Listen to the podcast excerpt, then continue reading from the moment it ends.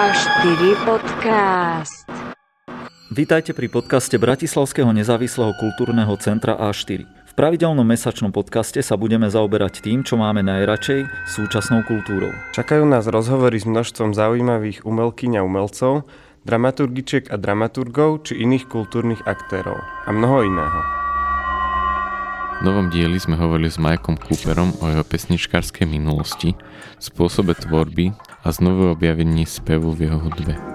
V druhej časti budete počuť rozhovor s umeleckou skupinou Fuzzy Earth, ktorí strávili svoju rezidenciu v A4. Táto dvojica výskumníkov a umelcov rieši vo svojich prácach tému klímy, skleníky a utopický ekofuturizmus. Mike Cooper pôsobí na scéne už viac ako 50 rokov. Je známy aj tým, že odmietol Rolling Stones a Lawrence English o ňom povedal, že je to the icon of post-everything music.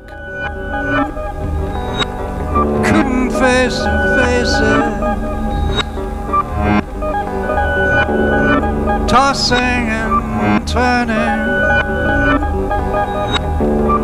shoving my face.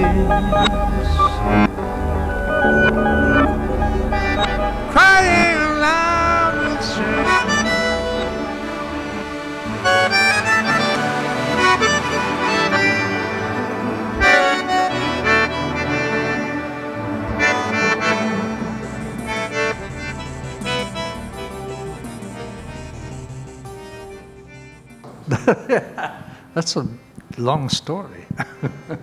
there are many, really. I mean, um, I guess from I started playing in, in the 1960s, and I guess um, in the 1960s, the most remarkable people I met was the first one probably was Son House, a blues bluesman, Son House, who you may or may not know, and then um, seeing Jimi Hendrix in the 60s, and then going on into the 70s and 80s, lots of jazz musicians like Ornette Coleman and Sun Ra. And then, then in the 80s, I saw a lot of reggae musicians like Bob Marley, who impressed me incredibly. And in the 90s, I go into more free jazz and free improvised music. Free jazz people like Peter Brotzmann, the saxophone player from Germany, and Derek Bailey, the guitar player. And then in the 2000s, I played with, um, met people like uh, Elliott Sharp, Marc Ribot, and um, Keith Rowe. I played with Keith Rowe in, the- in the 80s, in fact.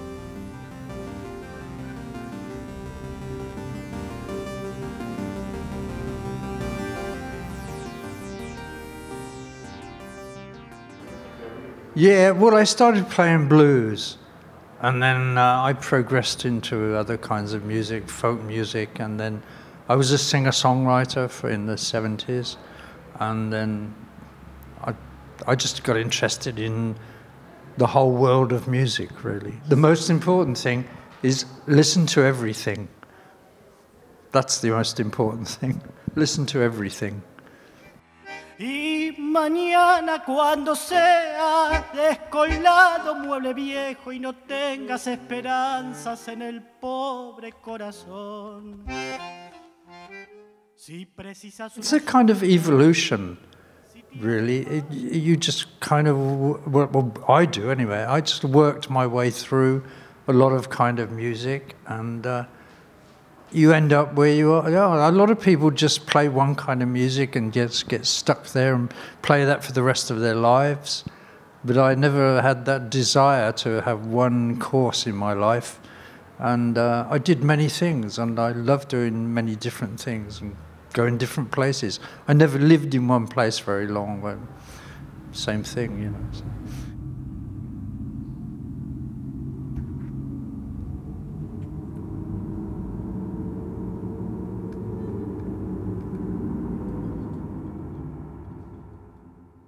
Started off playing blues, and um, I played a lot of slide guitar in blues.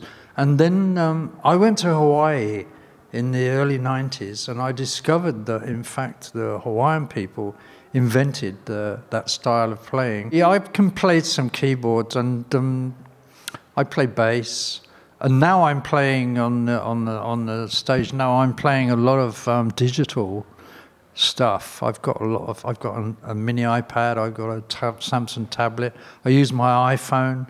I use a lot of digital stuff now on stage. I I, I kind of like to be a one man band. So now I'm like a one man orchestra.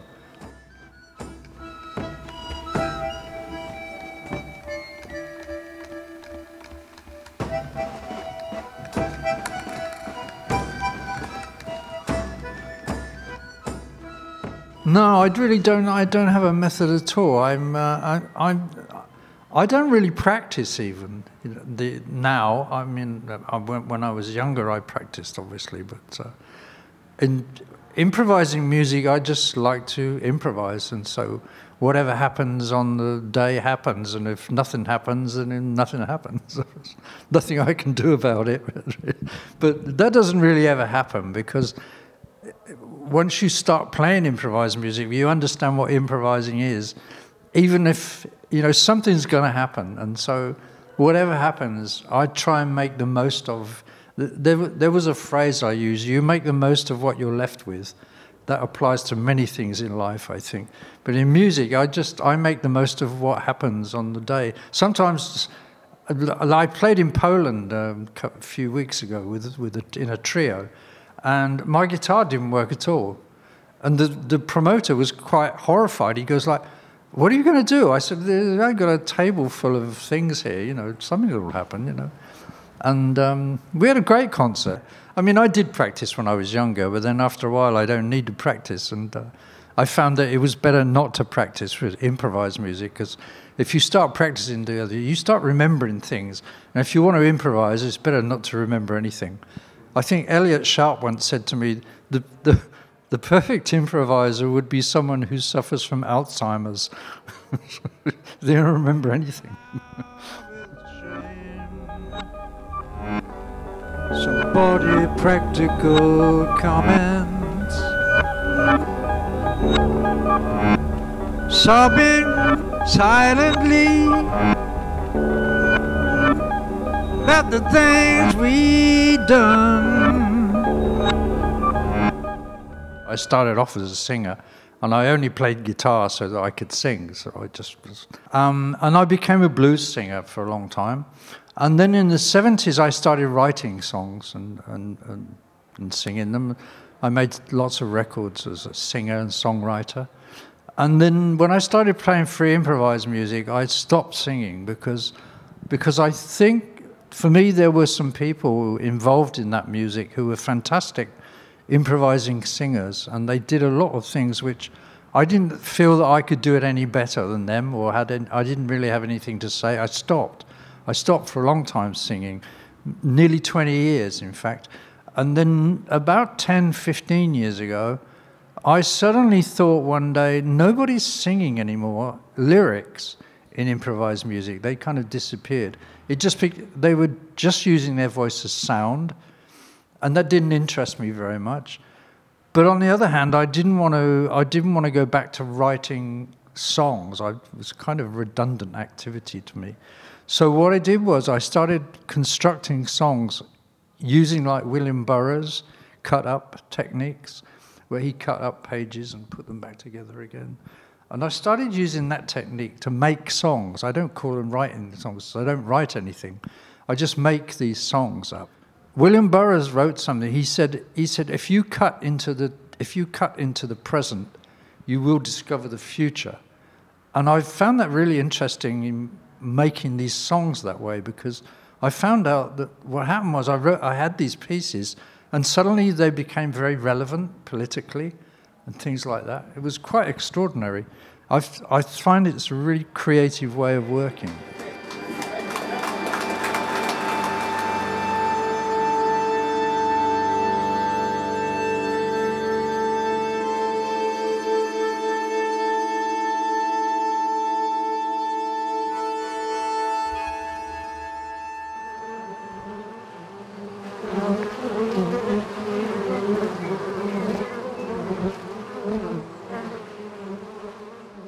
Is Tekla Gedeon. And I'm Sebastian Kshanes. Together we founded a creative practice called Fuzzy Earth. At Fuzzy Earth, we are interested in exploring our relationship with nature and technology. We use speculative design methodologies to question the role of botanical institutions and environmental infrastructures. We started working on uh, various uh, environmental, ecological projects. I would say we worked on uh, forests, we worked on lichens. So usually when when botanics uh, and technology collide, these are the interesting spots for our research and our projects. We started working together when we lived together in London, and it actually happened during COVID lockdown. We were closed into a room, and I was doing my research, and it just automatically happened that Sebastian had a lot of free time and he was the only person I could interact with. So we automatically started to, to work together. Uh, we really enjoyed it. We figured out that this is a nice collaboration. And I, I was studying as an architect. I'm trained as an architect, and I was interested in creating a new methodology for architects to talk about environment and forestry practices. I was interested in creating a virtual platform where different stories and narratives are stored and played out through theatrical um, processes uh, for the visitors of this virtual environment about forestry. I was interested in how in Europe there is no one, there is not a common kind of political infrastructure that um, that explains and controls forestry.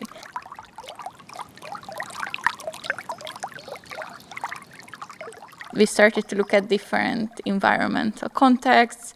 We started to look at greenhouse infrastructures, and yes, as you mentioned, lichens, uh, botanical gardens, how they work, and what policies they have. So we are really interested in these these systems that deal with one specific plant, and we use plants to tell stories and to uncover these super chaotic, very complex systems. With our artworks and our projects, what we do, we try to to to establish a sort of our own mythology again, and to establish a, a, a care system of care again. So uh, we don't want to you know, make, make say this is evil and this is the good way, but both sides have a have a good reason, or also both sides have uh, have contrasts we work with a lot of different experts, different protections, engineers, uh, plant protection engineers, uh, botanists, uh, people who work in agriculture, like a lot of different fields, and we try to collect this knowledge. Um, it's very chaotic, and we try to make sense of it, but also we just we just serve the knowledge or, or share the knowledge that we found with the with the visitors of our exhibitions or the readers of our research as we found them. So we don't simplify this information. That's also how we came up with the name Fuzzy Earth, because fuzzy means something like blurry and chaotic. And we decided that we are not interested in drawing simple lines or giving simple answers. We have to consider all of these angles and aspects. I think what what really also changed the view to to visit actually those places to to to go to these actual greenhouses and and meet with the people who are also depending on this infrastructure in a in a in a way of living, but also what they are providing to the to the to wider public society. They are also working hard on on on changing the world. It's not like that I mean, probably there are the the bad guys out there, you know, and but I've, the the people so far we met, they're like they're trying to cha- shift also the world to a better place. I mean, maybe they have other uh, they have other reasons than we have. Maybe it's more of a economic reasons.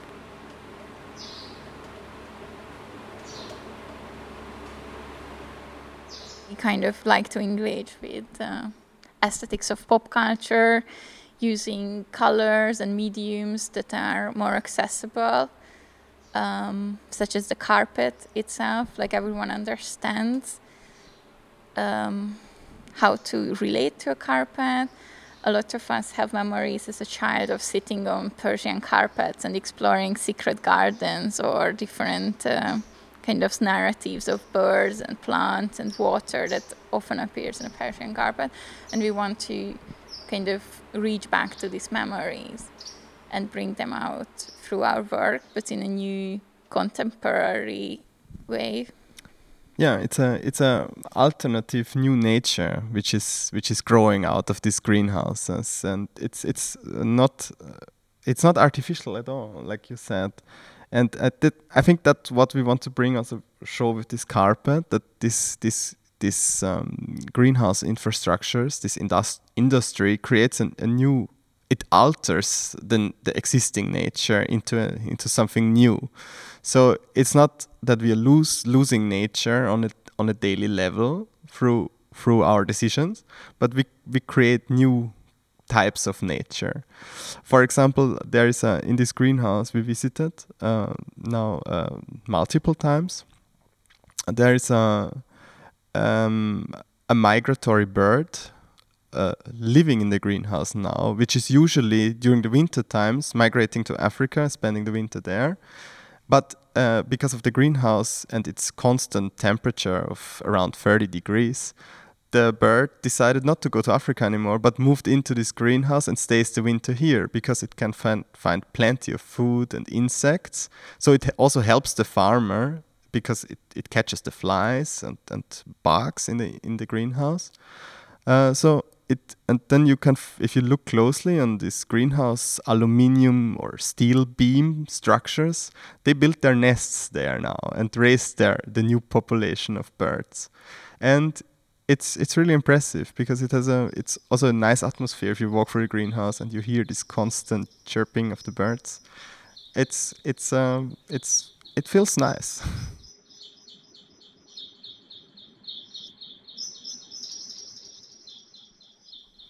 So, Harvest in the Hanging Gardens is um, the part of our research project that we created here in A4. Um, we choose this title because we were interested in the productive aspect of uh, food systems. So that's why the harvest. The hanging gardens is a very kind of interesting metaphor. It, of course, refers back to the hanging gardens of Babylon in terms of an accessible garden that is full of unknown wonders. But on the other hand, it's quite a literal connection to greenhouses because bell peppers grow hanging. So they are disconnected from the soil, um, disconnected from the nature in, in, in like in the soil and the, the water, the rainwater, all of it, it's all artificially kind of uh, nurtured. So we were interested in this title uh, to allow people to enter the, the hanging gardens of, of greenhouses. Um, we focused our attention on care systems of greenhouse environments and the sounds of the care. Like, how can we capture care system through sound? For this exhibition, we decided to choose the carpet as a medium we we all have memories of as a child looking into Persian carpets, and um, I think it's very interesting that how in a domestic space agricultural stories were told through carpets, and through a Persian carpet we get a look, we get a glimpse into a secret garden. And I think greenhouses are somehow secret gardens for the consumer society. So we decided to kind of create this carpet that tells a story about the care system of a greenhouse. On the carpet, we have basic symbols. For example, it is very um, it's very typical for a Persian carpet to have a water element in the middle. So if you would touch the middle of the carpet, then you would hear the sounds of a watering system. And we decided to kind of go symbolic and have four different symbols. And four different symbols enable four different sounds birds, bees, fan, and a cherry picker, which is this kind of machine that enables the workers to pick the, paprika, pick the bell peppers even when they are really high.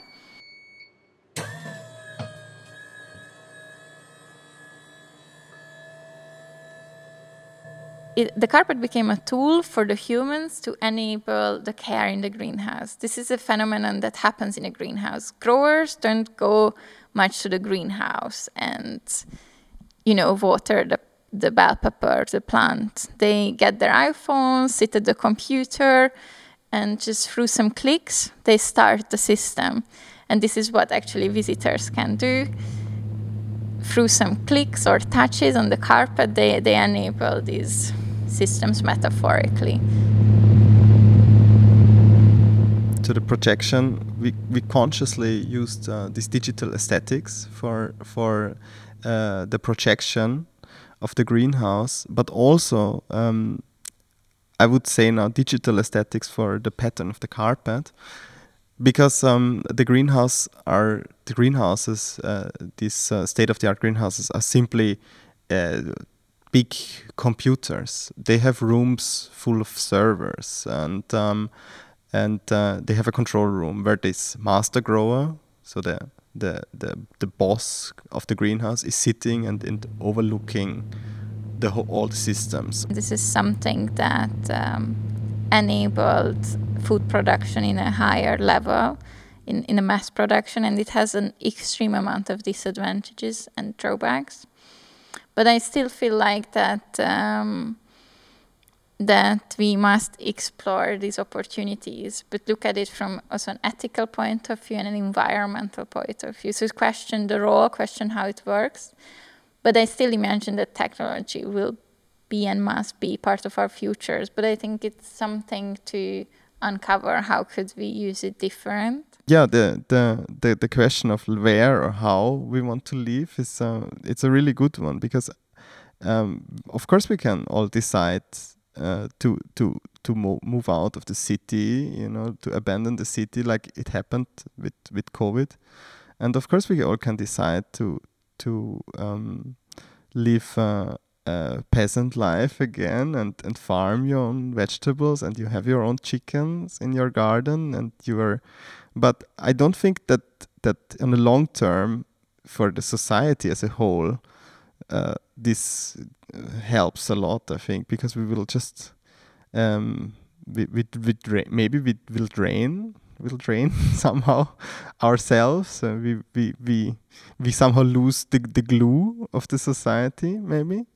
and we, we just turn into preppers and, and wait for the doomsday.